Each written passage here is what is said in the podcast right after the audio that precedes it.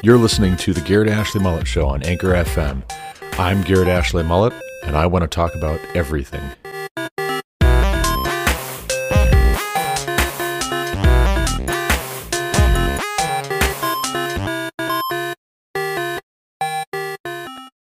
Hello, and welcome to the Garrett Ashley Mullet Show again. This is Garrett Ashley Mullet coming to you from Greeley, Colorado on June 10th, 2021. This is episode 75 of season 3, episode 140 of the Garrett Ashley Mullet Show. Today we're going to talk about part 2 of the series, and this is why we got married. And I want to start off with a reflection on the personal memoirs of Ulysses S. Grant. I found in reading the personal memoirs of Ulysses S. Grant that I've especially enjoyed the parts where Grant talks about his relationship with President Lincoln.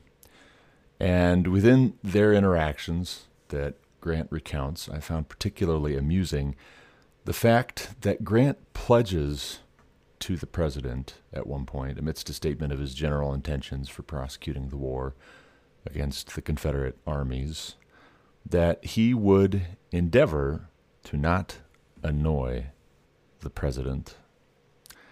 A little later, however, Grant moves on to trying to execute his plans for defeating the South in battle.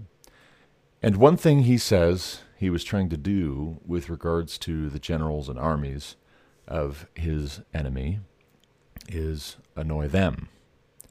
So, also with marriage, our goal ought to be to not unnecessarily annoy our spouse in the prosecution of our battles and wars, but our goal should be to annoy our enemy. Our spouse should not be our enemy, but we do have an enemy.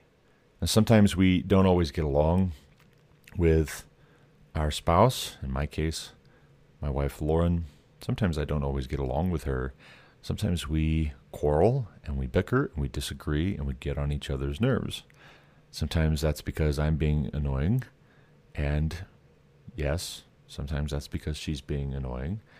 Love is not irritable, so I should not be easily annoyed. And neither should she.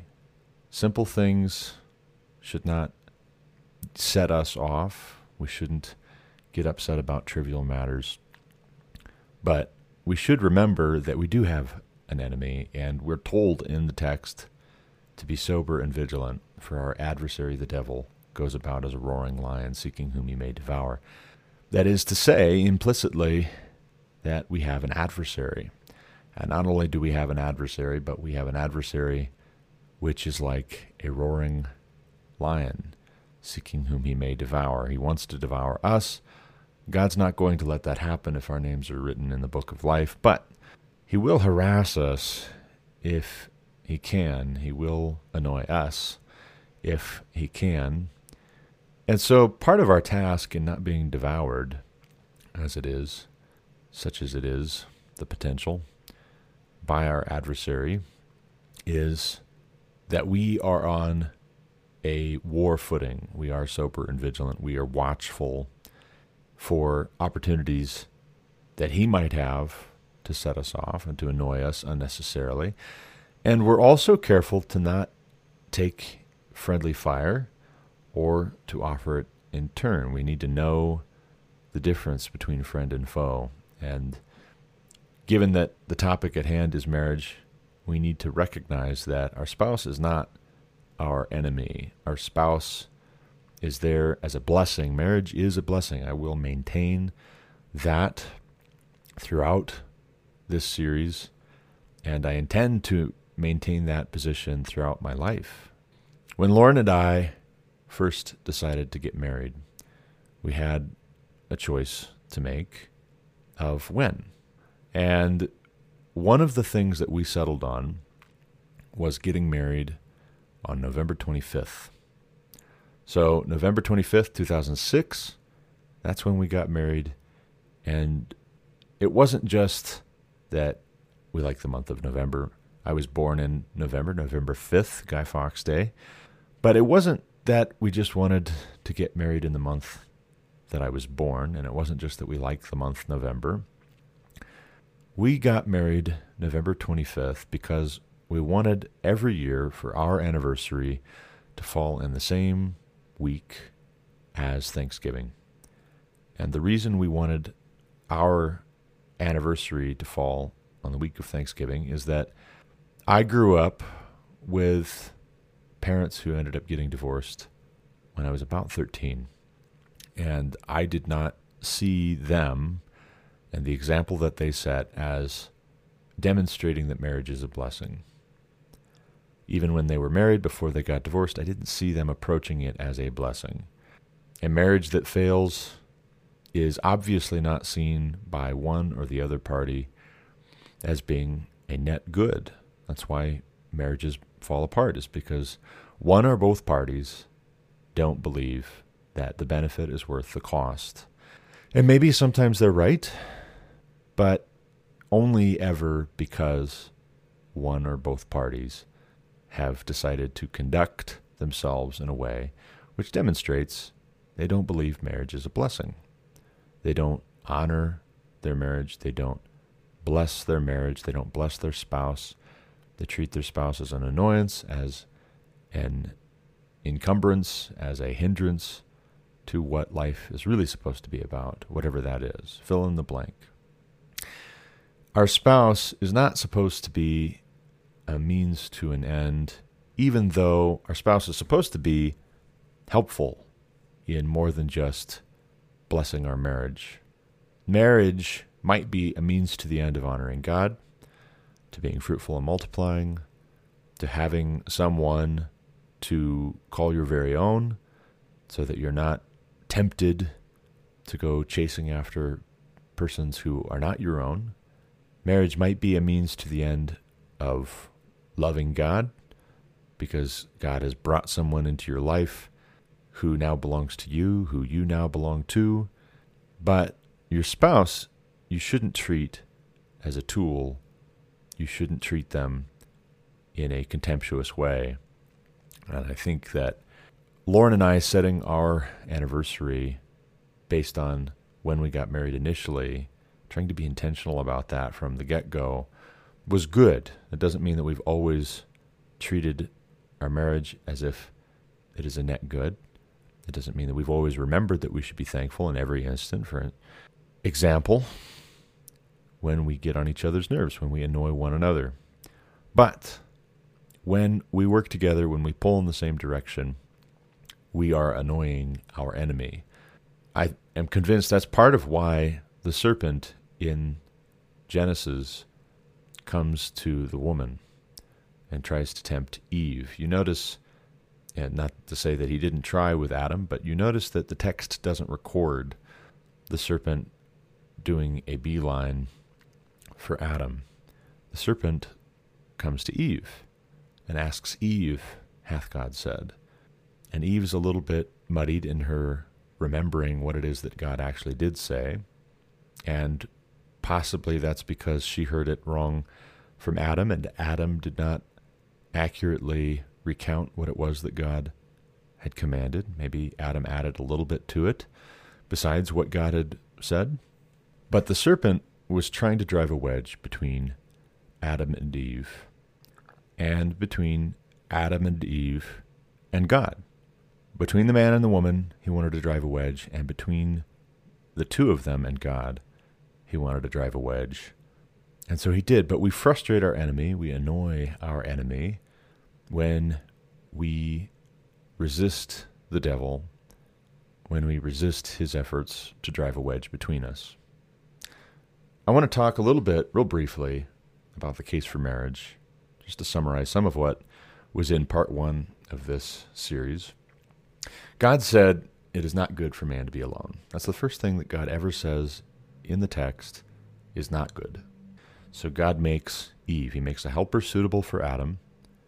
And they're supposed to be a pair. They're supposed to be a team. They're a dynamic duo. They're supposed to be doing this creation mandate, this dominion mandate thing together.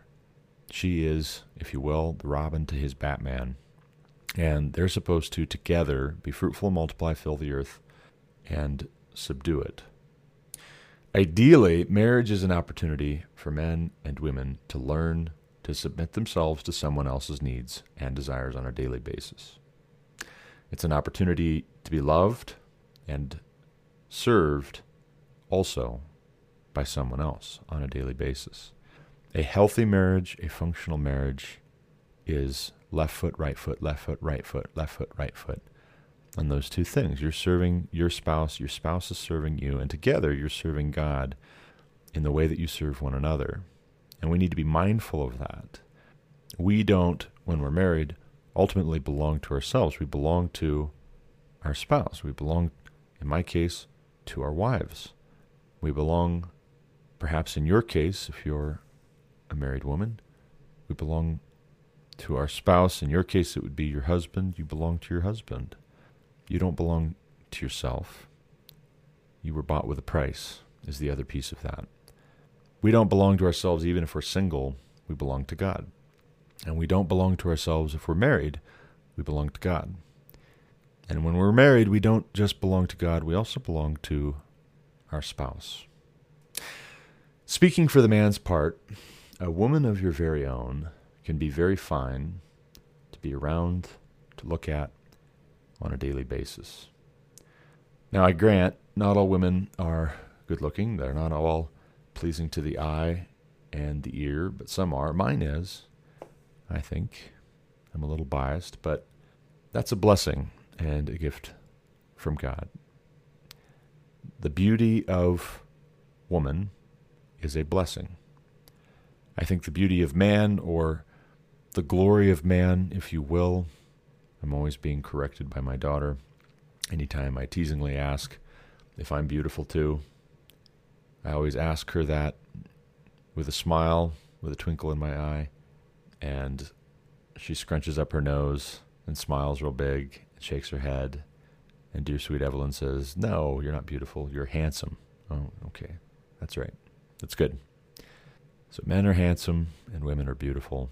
Men should not be beautiful. Men should be handsome. Got it. But you take Esther, for instance. Esther 2 7 says, The young woman had a beautiful figure and was lovely to look at. And when her father and her mother died, Mordecai took her as his own daughter. Read the book of Esther for more on where that arrangement goes. Long story short, the beauty of Esther ends up saving the Jews from persecution, from an ancient world style pogrom from an ancient Holocaust because Esther is beautiful and she has a inside track when it comes to the heart of the king. But we read in the text, Esther 2 7, quote, The young woman had a beautiful figure and was lovely to look at. Is that all right? Of course it's all right. Is that good? Of course it's good. You look at the reaction that Adam has when he wakes up from his operation. God removes a rib and makes a woman out of the rib of Adam. And Adam's reaction is poetic and it's beautiful and it's meaningful and it's poignant.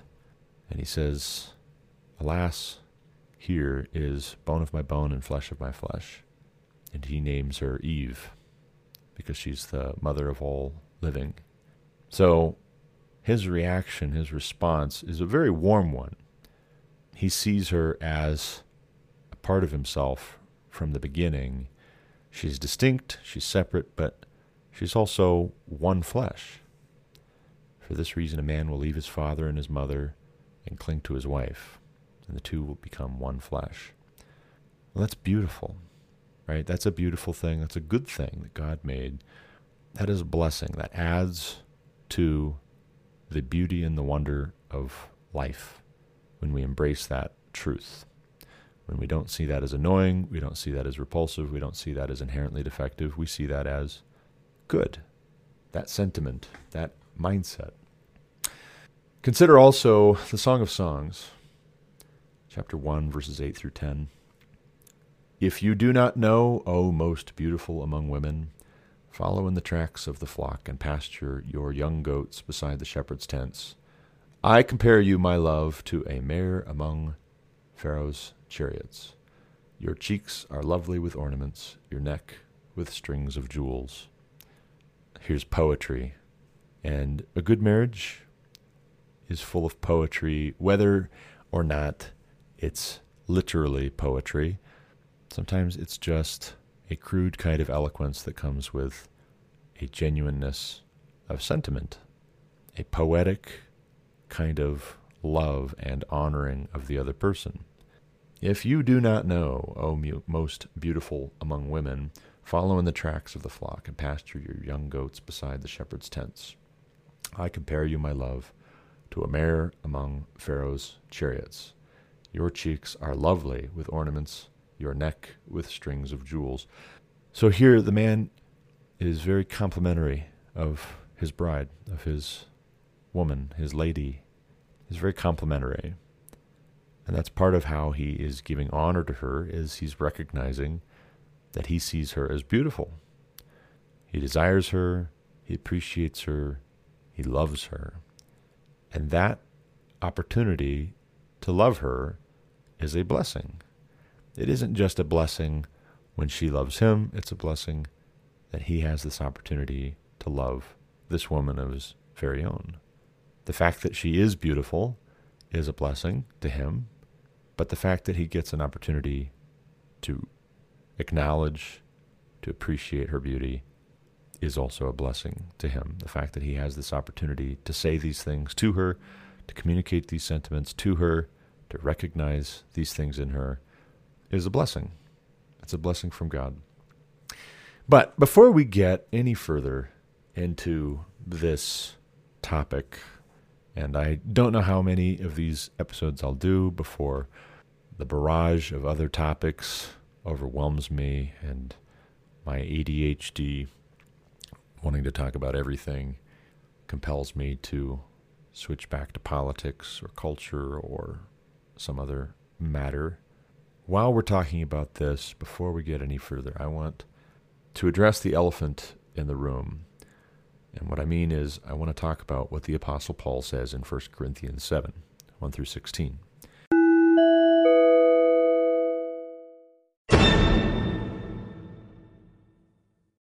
So, I mentioned in part one of this series that someone I know recently asked me, why bother when it comes to marriage? Isn't it more trouble than it's worth? And that's my characterization, just to be clear. That person heard my first episode in this series, and they heard my asking the question in that way why bother? And they objected. And I can understand the grounds for their objection. I see the question more broadly than just them asking it from other persons that I've talked with who are single, from having watched a video here recently summarizing the MGTOW movement, men going their own way. I see that question as why bother? Because I see it as a cost benefit. And it is. There is cost to marriage, and there is benefit to marriage. And it's fair to do the cost benefit analysis in a certain way, from a certain perspective, it is legitimate. Not in all perspectives is it legitimate or praiseworthy, but from a certain perspective, if it's handled in a certain way, there's nothing whatsoever wrong with doing the cost benefit analysis on marriage if you're single. Now, if you're married, then be very, very careful doing the cost benefit analysis on whether marriage is worth it because you're committed. You've made a vow and you have a responsibility before God to be faithful and not faithless to the wife of your youth if you're a man and to your husband if you're a woman. But this person I know who asked the question recently, they asked, What about Paul? Obviously, the scriptures don't command us, certainly not in the New Testament, to get married. We're not commanded to. It's not a sin if you remain single and you don't get married. So, what is so good about marriage? How would you make the case that marriage is a good thing that we ought to do, that we want to do, that we should do? Why is marriage a good thing? Why is it worth doing, engaging in, committing yourself to marriage? Nobody's making that case. They're just taking it for granted that it is a good thing. But I want to hear why is this a good thing? If you ask over and over and over again, why did we get married? Why did we get married? Why did we get married? You have to, at a certain point, answer the question. You can't just ask the question and assume that the reasons are obvious to your audience. Well, that's fair. So let's talk a little bit about 1 Corinthians 7 1 through 16, and then we'll talk a little bit more about why it's good to get married, why marriage is a good thing. Paul writes, Now concerning the matters about which you wrote, it is good for a man not to have sexual relations with a woman. Cover your ears. We're talking about sex, by the way. But because of the temptation to sexual immorality, each man should have his own wife, and each woman her own husband. The husband should give to his wife her conjugal rights, and likewise the wife to her husband. For the wife does not have authority over her own body, but the husband does. Likewise, the husband does not have authority over his own body, but the wife does. Do not deprive one another, except perhaps by agreement, for a limited time, that you may devote yourselves to prayer. But then come together again, so that Satan may not tempt you because of your lack of self control. Now, as a concession, not a command, I say this I wish that all were as I myself am, but each has his own gift from God, each of one kind, and one of another. To the unmarried and the widows I say that it is good for them to remain single, as I am, but if they cannot exercise self control, they should marry, for it is better to marry than to burn with passion. To the married I give this charge, not I, but the Lord. The wife should not separate from her husband, but if she does, she should remain unmarried, or else be reconciled to her husband and the husband should not divorce his wife. To the rest I say, I, not the Lord, that if any brother has a wife who is an unbeliever and she consents to live with him, he should not divorce her. If any woman has a husband who is an unbeliever and he consents to live with her, she should not divorce him. For the unbelieving husband is made holy because of his wife, and the unbelieving wife is made holy because of her husband. Otherwise, your children would be unclean, but as it is, they are holy. But if the unbelieving partner separates, let it be so. In such cases, the brother or sister is not enslaved. God has called you to peace. For how do you know, wife, whether you will save your husband? Or how do you know, husband, whether you will save your wife? This might seem like an odd passage to talk about with regards to marriage, particularly where divorce is concerned and where singleness is concerned. But we can't understand properly what the Bible has to say about marriage without delving into what the Bible says about singleness and divorce. They're all wrapped up together. And in a day and age when so many marriages either end in divorce or don't even get off the ground because young men and young women are deciding it's not worth it to get married in the first place, we should strive not just to have a biblical mindset when it comes to marriage, but to have a biblical mindset when it comes to divorce and when it comes to singleness. It is legitimate to be single in some circumstances. It is legitimate to get a divorce in some circumstances. But I love here how Paul goes back and forth between saying, This is the Lord's command, on the one hand, and let's distinguish. Let's distinguish here. This is God saying, Thou shalt, and thou shalt not, on the one hand. And on the other hand, Paul saying, This is my position, this is not the Lord commanding you, but this is my position. This is my personal preference. Take it for what it's worth. This is just me speaking. So, for instance, he says in verses 6 and 7 Now, as a concession, not a command, I say this I wish that all were as I myself am. But Each has his own gift from God, one of one kind and one of another. That is to say, that singleness is a good gift that God gives to some people. Let me say that again. Singleness is a good gift that God gives to some people. That doesn't mean most, that certainly does not mean all, but some. Yet, when we read elsewhere, if they cannot exercise self control, they should marry, for it is better to marry than to burn with passion. I would say, this is Garrett speaking, not Paul, and not the Lord, but I would say that's most people. Most people, if they don't marry, are going to burn with passion or burn with lust. They're going to be pining all the time for someone to have and hold of their very own. And so, where Paul says that it's his wish, his preference, personal preference, that everybody would be like he is, what he means is that singleness for him is freeing him up to pursue God's calling on his life without distraction. Singleness for Paul frees him up to go and evangelize and to preach the gospel and to make disciples and to travel around and he's unencumbered. He doesn't have to worry about pleasing his wife as he's trying to please the Lord. But someone will say here, ah, okay, so then it's holier. I'm a holier Christian if I do what the Roman Catholics have done for centuries based on their traditions, and I take a vow of celibacy. I am going to be more holy if I take a vow of celibacy and commit myself to God. For the men, they go into the priesthood or they become monks. For the women, they become nuns. That's holier, right? Because Paul is holy and he's holier, right? Mm, hold on.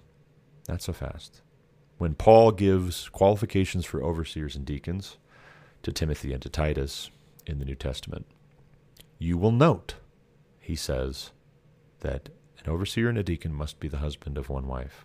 This, as a sidebar, is further proof that only men should be overseers and deacons in the church. Only men should be in official leadership capacity over men and women in the church. Paul says elsewhere, I don't permission I don't permit a woman to teach or have authority over a man, but as in all the churches, she must remain silent. And if she has a question, she should ask her husband when she gets home. But staying on topic, not getting distracted by the shiny object, Paul says that an overseer and a deacon must be the husband of one wife, able to manage his own household well. If he cannot manage his own household well, then he will not be able to manage Christ's church well. He is disqualified.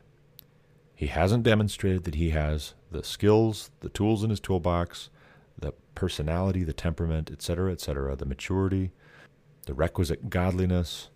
He is not fit to lead in the church if he's not able to lead his wife and children well. What that should tell us is that marriage and parenting are not necessarily a distraction from serving the Lord. They're not necessarily a hindrance to you serving God faithfully. They may just be a very great training ground for you serving in the church. They may just be a very good test of whether you should serve in the church taking things out of the theoretical and bringing them into the firm ground of the practical and the real. If you're not able to be patient with your wife and to love her and to honor her, to serve her faithfully as Christ serves the church and served the church, even laying his life down for her, if you're not able to serve your wife, then what makes you think you're able to serve the church? And why do you want that? Why do you desire that serving in the church when you're not even taking the opportunity to be a good steward of what has been entrusted to you in your wife? Are you trying to give as the Pharisees do, who want to be seen by men and they want to be praised by men? If so, you'll get your reward and don't expect an extra one from God because your motives are corrupt. That is not the kind of person that should serve in Christ's church in a leadership capacity.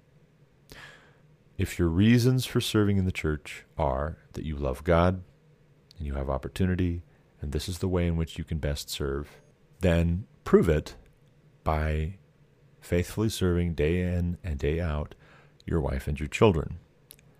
And lo and behold, if you do that, and I'll speak from experience here, if you do that, if you love your wife and your children, you can serve by extension the people your wife and your children are going to interact with. And I'll give you some examples. Let's say that there is a woman, a young woman in the church who is struggling with a problem.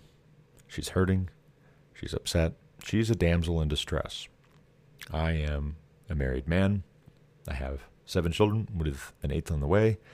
And I could go and I could try to serve that woman, find out what's wrong, help her, talk with her. But that might be a very dangerous proposition. There are very few things that men find more compelling and attractive and tempting than a damsel in distress.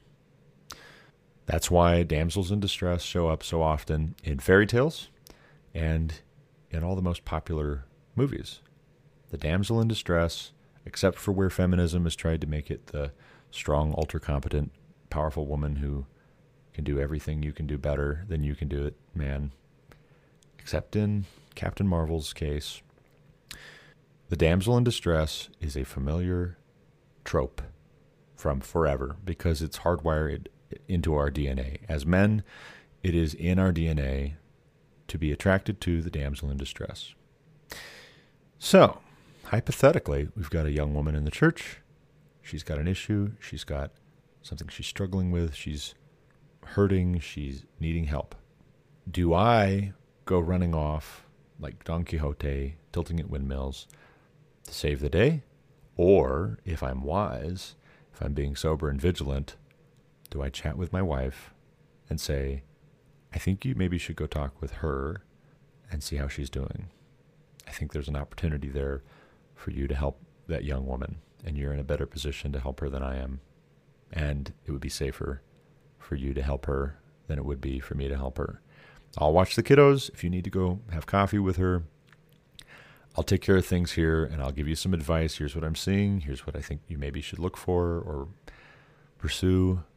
But you're in a better position to do that. If I'm loving my wife well and I'm building her up and I am helping her to grow and I'm making space for her to go and help that younger woman, then I am serving the church. And nobody has to give me credit for that. Nobody has to say, hey, Garrett, attaboy, pat me on the back, well done, good job. Except God is going to if I'm doing it in secret because the really important thing to me is serving God. If my priority is actually serving God, then God knows. I don't need to do that out front. I don't need to get the credit for it. I don't need everybody to clap for me and give me a standing ovation and tell me what a good boy I am. I need to do this because I have an audience of one and God sees and God has put that on my heart. If God has given me the Holy Spirit, His Spirit, He Himself dwells in me as a believer and He's given me His Word and I see opportunity for my wife to go and help that young woman, hypothetically, then I can serve the church by loving my wife. So also with my children. I see somebody else's children hurting. There's a problem there. There's something not right. I don't know if it's neglect. I don't know if it's abuse. I don't know what's going on. Maybe it's nothing at fault in the part of the parents, but it wouldn't necessarily be the wisest course for me to go jumping in and intervening it might be, depending on what it is, but it also might not be, depending on what it is. There is an issue there. There's something going on. That kid's struggling with something right now. I could jump in and risk making that kid extremely uncomfortable, making their parents extremely uncomfortable, or possibly, depending on the circumstances, I could take some of my boys aside, or I could take my daughter aside, and I could say, Here's what I'm seeing. I want you to try and come alongside that kiddo over there and encourage them, see how they're doing, ask how they're doing, see if they want to talk about it. If they tell you they're struggling with, like a recent example, having recently tried to kill themselves in recent months, come back, tell me what you find out, and I'm going to help you think through this. I'm going to help you think through a way to counsel them and encourage them and tell them what is true and good and comfort them so that they don't think that life is a lost cause, right? Marriage, ideally, is every bit as good. I won't say better necessarily because that's up to God to decide. If He gives somebody the blessing of singleness, then that is as good as it gets. And if He gives somebody the blessing of marriage, then that is as good as it gets. But marriage can be every bit as good an opportunity for a man or woman who loves God, who loves Jesus, to serve God and to serve their local church and to serve the people around them as singleness.